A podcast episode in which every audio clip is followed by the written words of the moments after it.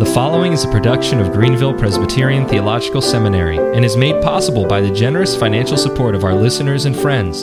For more information about the seminary, how you can support it, or applying to become a student, please visit gpts.edu. Hello and welcome to another edition of Confessing Our Hope, the podcast of Greenville Presbyterian Theological Seminary. My name is Zach Groff. I'm the Director of Advancement and Admissions here at the seminary and also host of the podcast. And I have with me joining by Zoom Dr. Terry Johnson. Terry, thank you so much for joining me. Uh, you're very welcome, and it's an honor to uh, participate.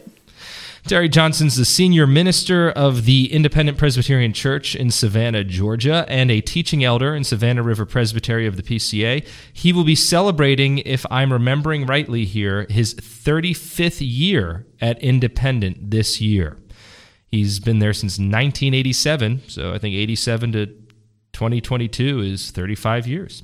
He's a prolific author, having published books on a variety of theological and biblical subjects. And today we will be discussing his latest book, released just last month from Christian Focus Publications Understanding Family Worship, Its History, Theology, and Practice. Uh, Terry, this book's intended to be a companion volume to your earlier manual on the subject, the family worship book. How do you intend parents and families to incorporate this new uh, monograph into their thinking and practice of family worship? I think the the main um, the main reason for it is to is to just go deeper in persuading people that this is something that uh, that our theological, biblical, ecclesiastical uh, ancestors uh, believed was of vital importance.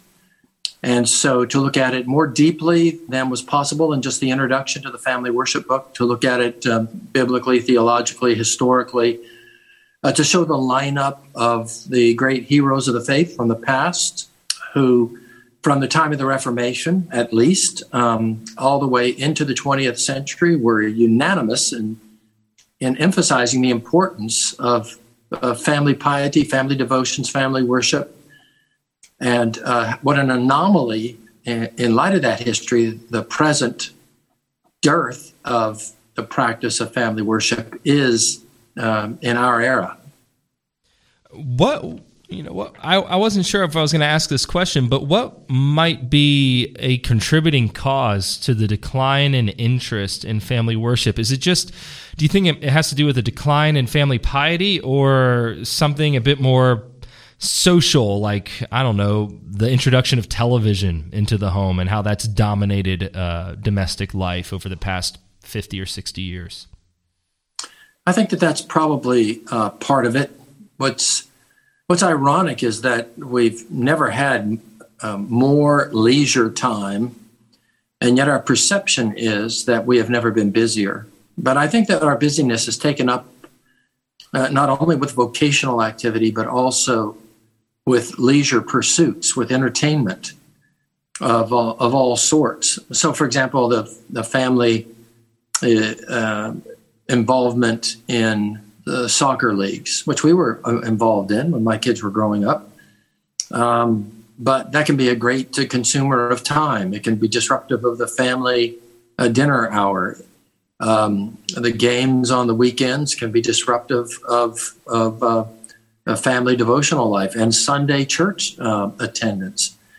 So that's why I see I see um, both public worship, Sabbath observance, and family devotions, I see those all being wrapped up together and uh, treated them together at the beginning of the family worship book, but then reinforcing that again with greater depth, more uh, biblical and even practical argumentation for why this is important.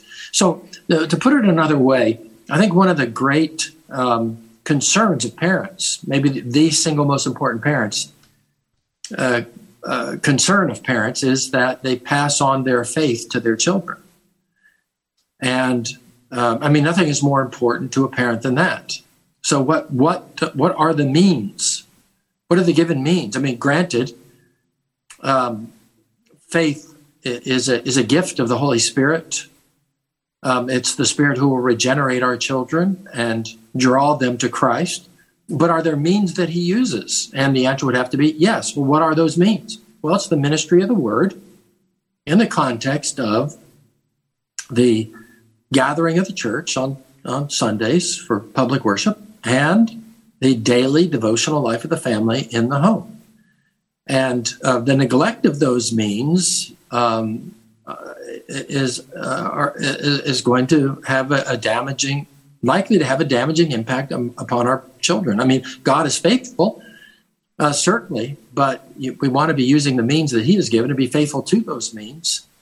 Um, uh, so that we, we are, um, you know, so that we are uh, doing our part and what we're uh, obligated to do to, to see that our children get the exposure uh, to the, the whole counsel of God and the gospel of Christ crucified um, in those two very important settings. And it's it's really a matter of do we believe the Lord? Because if we do, then we're going to seek to be faithful to his injunctions to us to raise up our children in the fear and admonition of the Lord, that they would reverence yeah. him and and know who he is and and capture uh, a vision of his glory in, in his beauty, even in our even in our home life. You know, one feature of the book you've already hinted at this um, that really struck me as I was reading it, and it's a short volume. Uh, I think it's it's under hundred pages. I read it yesterday and today, and and um, I didn't rush through it and really benefited from it. Um, but one of the things that really struck me was that you make your argument for the propriety and even necessity of family worship and, and certainly family religion from a thoroughly historical grounding. And you've already said you're going back to the Reformation and coming up to the 20th century in your survey. But as as we consider the many voices that you bring into this into this conversation, if we want to put it that way, um, a question that we might answer our, for our listeners is what is the historical theological background of this book as you lay it out in the first chapter? In other words, what would be the answer of this great cloud of witnesses if we were to ask them, where is the ideal Christian life to be lived? What would they say? The, uh, the answer of the Reformation was it's being it's lived in families. Yeah. Uh, the contrast uh, being that the ideal Christian life coming out of the Middle Ages was it's lived in a monastery. So that if you're really a devoted Christian, um, if you're really one of the those who are truly truly zealous for the kingdom of God, well, that means you're going to embrace the life, the ascetic life of the monk, and you'll um, uh, you'll join with a monastery. That's where the spiritual elite were living. Well, the Reformation um, rejected that notion and said, no, the Christian life is meant to be lived in families, not by withdrawing from the world and into uh, a, a, monastery, but in, in the life, uh, the cloistered life of the monk or the nun. No, it's meant to be wrought out in the context of families and um, of your vocation in the world and, and in the context of marriage. So that was uh, that was revolutionary. In fact, one uh, well-known Harvard uh, historian has said that that, that doctrine of vocation and doctrine of the family was as much a uh, a radical, a revolutionary insight as was the doctrine of justification by faith. It's such a departure from the medieval idea of where where is the the ideal Christian life being lived. Reformation says being lived in a family. You know, that's reflected in Luther's life. My wife just read Douglas Bond's um, kind of fictionalized account of the home life of Luther. Luther in Love. It focuses on the relationship between Luther and uh, Katharina von Bora, and obviously getting into his relationships to each of his children, and um, and and that really is one of the things that those of us who are familiar with the life of Luther, we remember him for, not just his heroic stand for justification by grace through faith in Christ, but also his commitment to uh, uh, uh, being very involved in his family, and not being removed from them, and not seeking to isolate uh, ministers from the day to day grind of changing diapers and taking out uh, trash or disposing of refuse, however they did it back then. Um, and, yeah, in one sense, um, it's easy to live a Christian life when you're cloistered. You know, you don't have that. You don't have the problems of dealing with a spouse. You don't have the problems of dealing with um, your children. Um, you don't have the, the problems of, of dealing with uh, an employer. Um, and, and, so to withdraw from all those areas of tension and struggle and conflict and um, uh, labor, uh, in, in, a sense, it's that's an easier context within which to live a Christian life. But to live the Christian life where you're dealing with all of the above all of the time, um, that that's a challenge. And yet, I, I, you know, it's been the Protestant view and um, the right biblical view that that's that's the life that we are called to as Christians.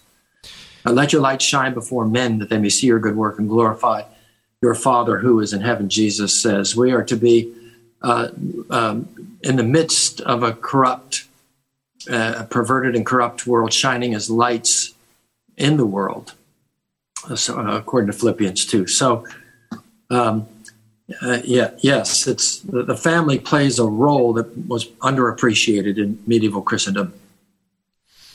Now that's very insightful, and um, and I appreciate how you put that because we can tend to valorize family living as this wonderful and, and, glorious thing, and it is a wonderful thing, and it's full of beauty and and satisfaction. I look at my kids as they run around our house after dinner and before family worship, and, and I just smile because they bring me delight. But at the same time, it's very hard. It's physically demanding when they're young. It's emotionally and psychologically demanding as they get older and move into teenage years, and then uh, the demands just kind of change without really going away, even as they leave the home. From from what I hear from older, wiser parents uh, than myself. Well, moving into our next question. Uh, you know, this book is about family worship in particular. So you you talk about generally uh, the place of kind of family religion and devotion, but family worship as an activity, how does that fit into the overall scheme or, or complex rubric, whatever, of family religion? Eh, maybe, in other words, what is the appropriate family setting of family devotional activities? Um, well, the the setting needs to be the the, the the the godly family, the family is being led by those who are devoted Christians. So, by way of contrast, if, if, if there's a formal family devotional time that is being um, conducted by parents and it's being conducted dispassionately and it's being conducted um, in the context of hypocrisy and carnality, uh, that's that's going not going to bear fruit. In fact, it's going to probably produce the opposite fruit than than what is intended through family worship. So the whole assumption behind the conduct conducting family worship is that uh, it's being conducted by those who are truly devoted to Christ and are living for Him, and so are able to provide a model of what it means to be a Christian to those who are being led. That is the children. They're being led in the family worship by the father who is functioning as a priest in his home. So, what you would say is within the family context, family worship can't be divorced out of the maybe the the bigger picture push of parents striving to be the kind of men and women that they want their children to be. Yeah, I think it mirrors uh, what we say about public public worship. I mean, if you're just a nominal believer and uh, just uh, you know dragging your children to church and you're indifferent and you're not engaged and then there's hypocrisy in the home mm-hmm. um, uh, and your life um, friday through or monday through saturday is not consistent with what you are claiming to be and uh, uh, showing the world that you are on sunday that's that's not going to bear fruit i mean we we all know of the complaint from um, often from those who are brought up in church going families the complaint that the church is full of hypocrites. Well, I think one of the major reasons why that um, that proverbial complaint gets voiced is because of the number of people who are brought up in homes where there legitimately was hypocrisy, where everybody dressed up and was freshly scrubbed and well groomed on Sunday and projected a false image, and then and then for the rest of the week, um, lived uh, contrary to everything that was represented by that Sunday image, well, I think the same would apply to uh, family worship. if the family is has a regular 10, 15 minutes of the devotional life where the Bible's read and a song is sung and uh, and and so prayers are offered, and then as soon as that's all over, we revert to a worldly, carnal, hypocritical um, way of life in the home. Well, that's that's it's going to prove to be a useless exercise. No, that's absolutely the case, and I've seen that in my own experience. Um, uh, particularly in my family growing up. Uh, so I want to move into a little bit more of, of kind of the meat, meat and potatoes of your book. you you give a case for family worship, and and you draw um, you draw this case on biblical grounds and lines, but also in kind of historical theological uh, method as well. So, starting with the biblical case, what kind of biblical case can we build for the necessity of family religion or family worship? Is there anywhere in Scripture that says you must have 15 minutes of catechesis and singing of psalms every day in your home, or is it is it a bit of a different kind of case than that? Um, no, of course there isn't. Uh, there isn't a specific commandment that says thou shalt uh, do. Uh, but we, what you have instead is what's modeled, going all the way back to Genesis 18, where uh, Abraham is is instructed to to uh, rear his children, um, rear, rear his children in godliness. Uh, if I can read that passage from Genesis 18. So God says uh, of Abraham, I have chosen him that he may command his children and his household after him to keep the way of the Lord by doing righteousness and justice, so that the Lord may bring to Abraham what he has promised him. I will be a God to you and to your children. Well, how's that going to happen? How will the God of Abraham become the God of, his, of the children of Abraham? Well, it's going to be by Abraham um, um, instructing his children in the way of the Lord by doing righteousness and justice. So that the, the responsibility for their what uh, the apostle Paul will call nurture and admonition in the old version of the Lord in, in Ephesians 6 uh, that responsibility of, of transmitting faith to the children of the covenant is placed upon Abraham and with Abraham to parents ever thereafter. So that this is the older authors were always pointing out this is the only church that there was at that time. Uh, you go back to Adam and Eve. That Adam and Eve are the church. That it's families that are perpetuating um, the truth, uh, true religion in these in these early um, centuries. So when you come to Abraham, that's what's uh, still the order of the day. It's going to be through Abraham that Isaac, and then through Isaac that uh, Jacob and Esau, and then uh, Jacob's sons, and so forth throughout the whole history of Israel. Then, then these commands get repeated in Deuteronomy chapter six um, that the parents were to be teaching their children when they rise up and when they lie down and when they go out and when they come in. Hebrew expresses comprehensiveness in extremes, and so when you have when you lie down and when you rise up, that means all all the time. Uh, that was to be a characteristic of the family, and then Ephesians six, um, the responsibility to rear your children in the nurture and admonition of the Lord. So you have the basic responsibility being placed on parents for the Christian nurture of children.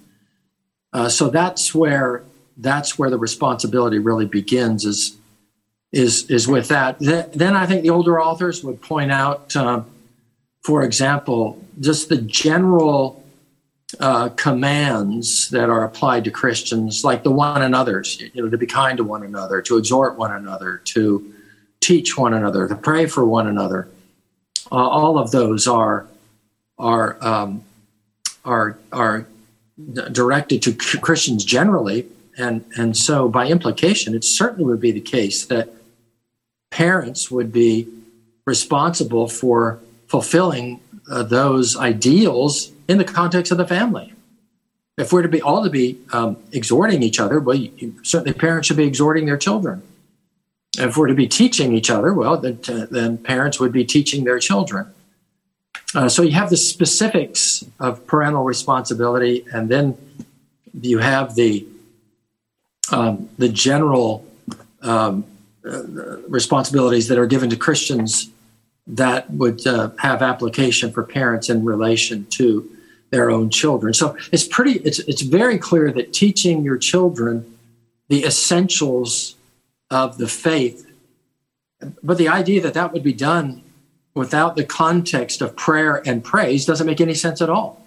Of course, if you're responsible to teach your children the things of God, you're not going to do that in a vacuum. You're not going to do that in some kind of a stale um, and academic context. Uh, the Bible's going to be open. You're going to open it with prayer. The Bible's going to be opened. You're going to you're going to um, you're going to express and sing the praises of God. So so a case can be built um, and I, like I say, generation after generation after generation saw this, and it was absolutely clear to them of this parental responsibility. Uh, and, then, and then to put one other uh, nuance on this, um, you know, morning and evening prayer, that's been a part of the life of the church going all the way back to David in Psalm 141 where David is offering up his prayers at the time of the evening sacrifice. In Psalm 5, he's offering his prayers at the time of the morning sacrifice. So, morning and evening prayer becomes a, a, a, a pattern of discipline for the people of God going all the way back uh, to the, the earliest Bible times morning and evening sacrifice, morning and evening prayer. That's the pattern. Well, that's picked up by the early church. Um, that's picked up by the monastic orders. That's picked up by the Reformation churches, morning and evening sacrifice, morning and evening prayer. The, uh, the, the worship of the temple was the basis for the worship of the synagogue, which is the worship of the temple minus the whole apparatus of sacrifice. But what happens at the time of the Reformation is the daily worship that was being conducted in the churches moves into the home. So that the home becomes the basis for the offering of morning and evening prayer um, rather than um, the gathering, the church, which would be remote um, and distant and difficult to get to for many, many people. So, Sabbath, on the, Christian Sabbath, yes, the church gathers, but the daily prayer uh, is that which uh, may be offered in families. And so now, as as we move into considering what is to be done in family worship, not just when it is to be observed, what would you say are the primary elements of family worship? Are they the same as the elements of corporate or public worship in our churches? Well, you're not going to administer the sacraments uh, because that is an ordinance of the church. Um, so the the normal elements would be um, the reading of scripture, prayer, and the singing of praises. So you won't have a sermon again, that's that's the responsibility of ordained leadership and uh, the responsibility and the context within which that is exercised is the public services of the church, as it, as is the case with the sacraments. But in family worship, where there's you don't have the leadership of uh, ordained ministers, you certainly can read the Bible, and you can certainly sing the praises of God, and you uh, can certainly offer up prayers of praise and confession of sin and um, uh, intercessions. And uh, so, and I think you don't have to take a lot of time to do this. I, you know, I think that some people get intimidated by the whole idea. I've been have been surprised at the number of men who are um, very intimidated by the idea of having the family worship and leading the family in, in its prayer life. Um, and really, it's it's it's a very simple thing. You gather the family and you sing some hymns, uh, and, in Psalms, and you read Scripture and you pray. And it may or may not have a time of instruction, or, or you may catechize, or um, you know you may um, review the, the, the Apostles' Creed or the Lord's Prayer. Like we we have often used family worship time as a time to learn the fixed forms in our church, meaning by which you know, we use on Sunday morning, we use the Apostles' Creed and the Lord's Prayer and the doxology and the Gloria Patri every every week. And so when our children memorize those in family worship at home, well, that reinforces what's going on in the public worship service. And what's going on in the public service is reinforcing what's going on in the family service. Um, and, and, so they're able to transition very easily from the family to the public service and participate in it at a very uh, at a very early age. It's counterintuitive in one sense that these more traditional and formal churches where you have these fixed forms are actually easier for children because they can memorize whole chunks of the service if that's being reviewed at home so that you're saying the Lord's Prayer every day. Or maybe for a couple of months you'll say the, the Apostles' Creed every day. And maybe a few months later you'll sing the doxology as, as part of your regular family worship. And then in another month, the Gloria Patri. So that the, the repertoire that the children are learning is being built up over time. So I think it's important not to be too ambitious. Don't say we're going to have an hour or a half hour, but uh, just. Uh, I think the navigators were very wise when they produced their little pamphlet entitled Seven Minutes with God to get people started on a quiet time. You, anybody can, can uh, find seven minutes in which to devote to reading a few paragraphs of scripture and praying. As soon as you start with seven minutes, you'll want 15 minutes, right? You're going to want more than seven minutes because you'll enjoy the reading and you want to have the time for prayer. So that's that's why I encourage don't don't be ambitious. We are in a very frenetic age. We're running around with like uh, chickens, the proverbial chickens with our heads cut off, and and uh, so we've got all these activities going on and all these time constraints tugging away at us. And uh, so what what to what what should we do about that? Well, don't be too ambitious. Try to find uh, ten minutes, fifteen minutes uh, to set the family down. Uh, so for us, that meant the evenings when our children were young and when they became school age and were torn by uh, school activities and s- sporting activities and scouts and these sorts of things. Then we started doing it uh, first thing in the morning. So we'd have everybody at the table seven o'clock in the morning. I had a gathering song as we were gathering. And as we all sat down, then we sang that we have a psalm and hymn of the month that you'll find in the family worship book, and we follow that in our congregation. It, so we'd have the psalm of the month, we'd sing a couple of the previous month's psalms or hymns, and then we would read a portion of scripture, and then I would pray. Yeah, I don't, I don't know if this might help, but you know, I didn't, I didn't grow up with this, and I didn't learn about this by reading books. I'll tell you how I, I, I came onto the, the idea of family worship is I brought my firstborn home from the hospital and I held him in my arms. And I was overwhelmed with a sense of responsibility, my stewardship of the soul of my son. And I said to myself, I don't want to find myself 18 years from now when he walks out the door and goes off to college, assuming he does. I don't want to be filled with regrets for all that I always wanted to do but never quite got done. And neither did I want us to be, all right, we're going to do this and then uh, fall into patterns of inconsistency where we, you know, we were able to do it for a couple of weeks and then we fell off from doing it and a month would go by. And then when guilt would finally overcome inertia, we'd go back to it again. I didn't want that to happen. So I figured if we could if we could be disciplined about brushing our teeth and combing our hair in other words, hygiene and grooming, we're all pretty consistent about those things.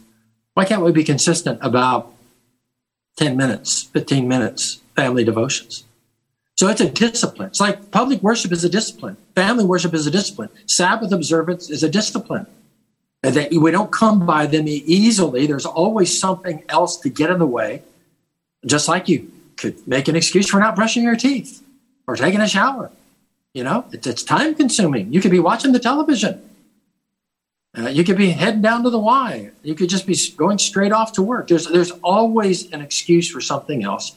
This is why they need to be put into the calendar, into the routine, a regular part of the life of the family.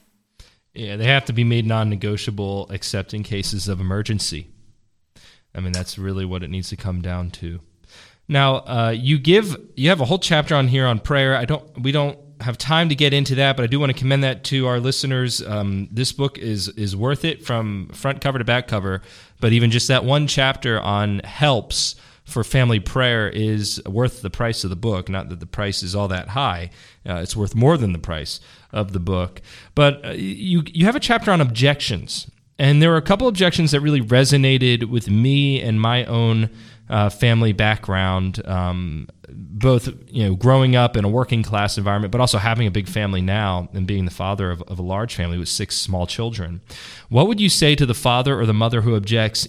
You know, Dr. Johnson, this is all good, but I can't handle it. I can't handle even 10 or 15 minutes of family worship. My family is too big. My kids are too little, or I'm just too ignorant or unsure. Uh, what would you say to the parent who kind of puts their hands up and says, I just can't handle it? I guess I would want to explore the reasons why that would be the case. What, um, and maybe there needs to be a reevaluation of the other priorities of the family. What, what is it that you're doing? It's it's um it's like a family that tells me they can't can't come back for Sunday night service because they're so tired. Well, maybe you need to look at what's happening on Monday through Saturday. Maybe you're worn out by the time Sunday comes around and you need that time to just relax because of again of the frenetic pace of life Monday through through Saturday. So instead of being prepared for a Sunday Sabbath devoted to holy rest, as the confession calls it, um, devoted to the things of God, you've worn yourself out. So of course you're exhausted by Sunday, and you're given you're giving the Lord the second best of your energy and attention and your thinking um, so I would say if, if that you just can't do it, I'd really want to look at well, what exactly is going on? Uh, are mother and father agreed about this? Are they mutually supportive about this? Is either mom or dad being dragged into family worship like he or she is one of the children? Is that the problem? There's not a parental unanimity about this. Um, are you? What are all these activities that have you so exhausted and um, scattered that you cannot find 10 minutes. I mean, that's, that's just a couple commercial breaks, right, of a television program. I mean, you can't find 10 minutes. If I say just start with 10 minutes, you can't find that. And 24 hour day. Yeah, that no, seems. Um, that, and that's a good response. It's helping walk. We have to help our people walk through, or help to walk our people through. we construct that sentence. Um, setting proper expectations for yourself in light of your family situation. I mean, if you're, you know, if you got three kids under three all in diapers, yeah, you're going to be physically exhausted at the end of the night. So, or the end of the day. So perhaps you need to pick a different time to do family devotions when your energy is up and, and, you prioritize that or, or whatever. But then the other objection that, that really struck struck me more, you know, being here at Greenville Seminary, our professors really set a very good model for us, even with young children, of having morning and evening family worship. But then I look at our students, and a lot of our guys are working uh, either a full or very demanding part time job, even running a business, while uh, taking a couple classes um, or even a full time load. And they're very faithful in family worship in the evening, but they can't do morning and evening. And then I expand out my, you know, my set a little bit more of, of people I consider, families I consider. And I think of the, the working class family or the family of the trucker who's gone, you know, he leaves before his, his kids wake up. He's gone, you know, right before or after they go to bed. He, he can't do morning and evening family worship, but he does have some uh, regular devotions. So, what, what would you say to the extremely busy or working class family where it's not a matter of soccer games and entertainment con- commitments and even social activities, but it's a matter of putting food on the table and and and bringing home the paycheck to to cover rent or mortgage or whatever, or where both parents work jobs to survive and not necessarily to maintain an extravagant lifestyle and are absolutely exhausted when they get home or unable to maintain that kind of um, I would say, demanding uh, family worship schedule. H- how would you counsel a family in that situation? Um, the the um, the faculty members who are urging twice a day family worship are correct historically in that all of the older authors are arguing for that and you know John Murray M'Cheyne's uh, calendar of readings that's been very popular. Yeah, in fact, assumes, assumes that. Yep. Um, so they all agree on that. I, I frankly, I'm less ambitious. Um, that again, I, I, I do have a very pragmatic streak that runs through all the principled um, disciplines that that uh, that I'm an advocate for. But I, I think that if you personally are are have a devotional life that you you are um, praising God and, and, and reading Scripture in your own private devotional life, and that you're gathering the family you know, in the alternate times. Maybe you're having morning devotions and you're gathering the family in the evening. Um, I'm not convinced that that somehow is less than what you ought to be doing. Um, I think you ought to be doing that. I think Jesus assumes daily prayers, right? In the Lord's Prayer, give us this day our daily bread. So that's a daily prayer. He's expecting we have a daily prayer life. Um, so, um, but that family that is so busy surviving, I, I just I think they deserve our sympathy, and, and they should be praying that somehow they would have a a break of some sort vocationally that would allow them to um, to carve out the time. It can't be it can't be satisfactory for a family to uh, parents to for parents to rear their children and, and not have a religious environment in the home.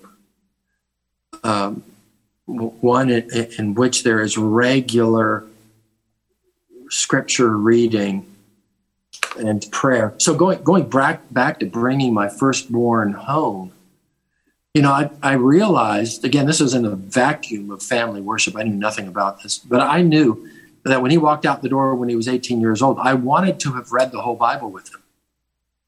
I wanted him to have exposure to the great um, devotional language of the Christian tradition found in the Psalms and hymns. Um, I wanted him to have, uh, I wanted to have cultivated a taste for great hymnody and psalmody. I wanted him to grow up having heard on a daily basis his father pleading for his soul. I wanted that to either lead to his conversion or haunt him into eternity.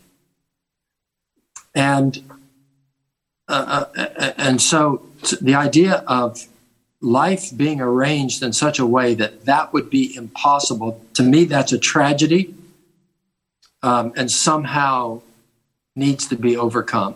So I don't want to judge someone who's putting in six, six, you know, 16 hour days because that's not, that's not what I face. I don't know what that's like. And if it was a mother and a father, that's clearly not a good situation for uh, the, the, children growing up in that home. They're really deprived of their parents.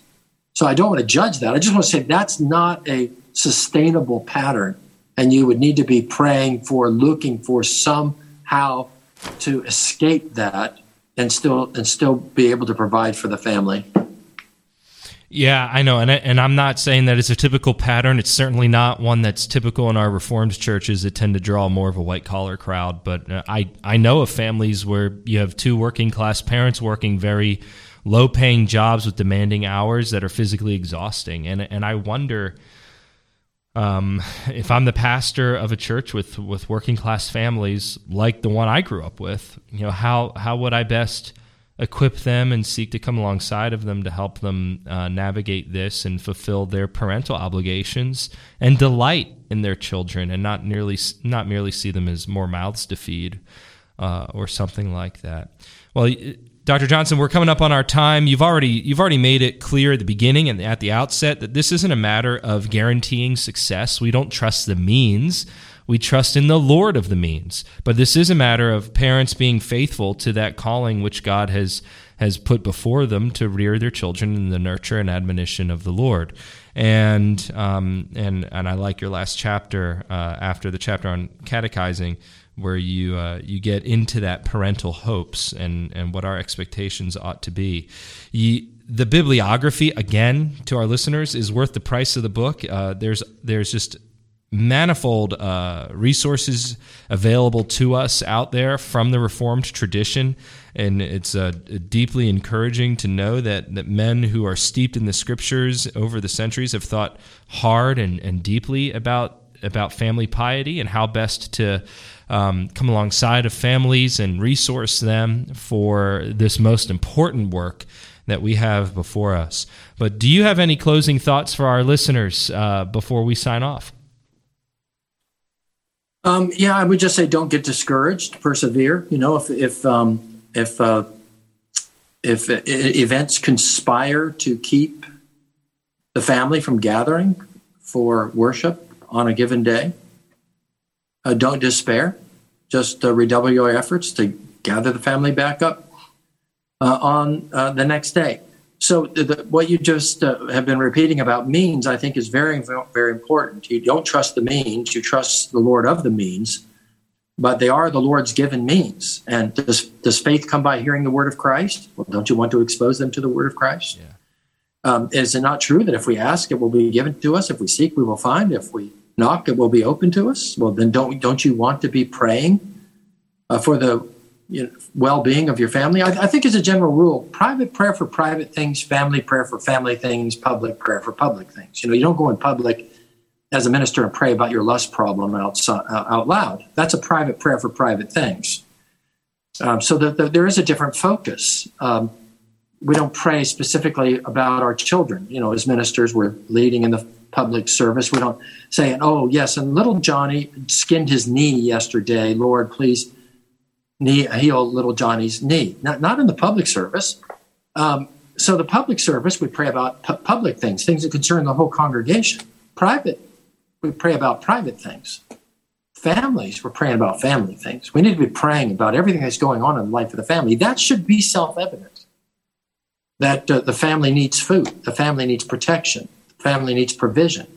The family has events that are going on in the life of the family about which there needs to be prayer so it seems obvious to me. You have a family, families pray together because families have issues together. They have um, they have circumstances that they're confronting together that should be items for prayer together as a family.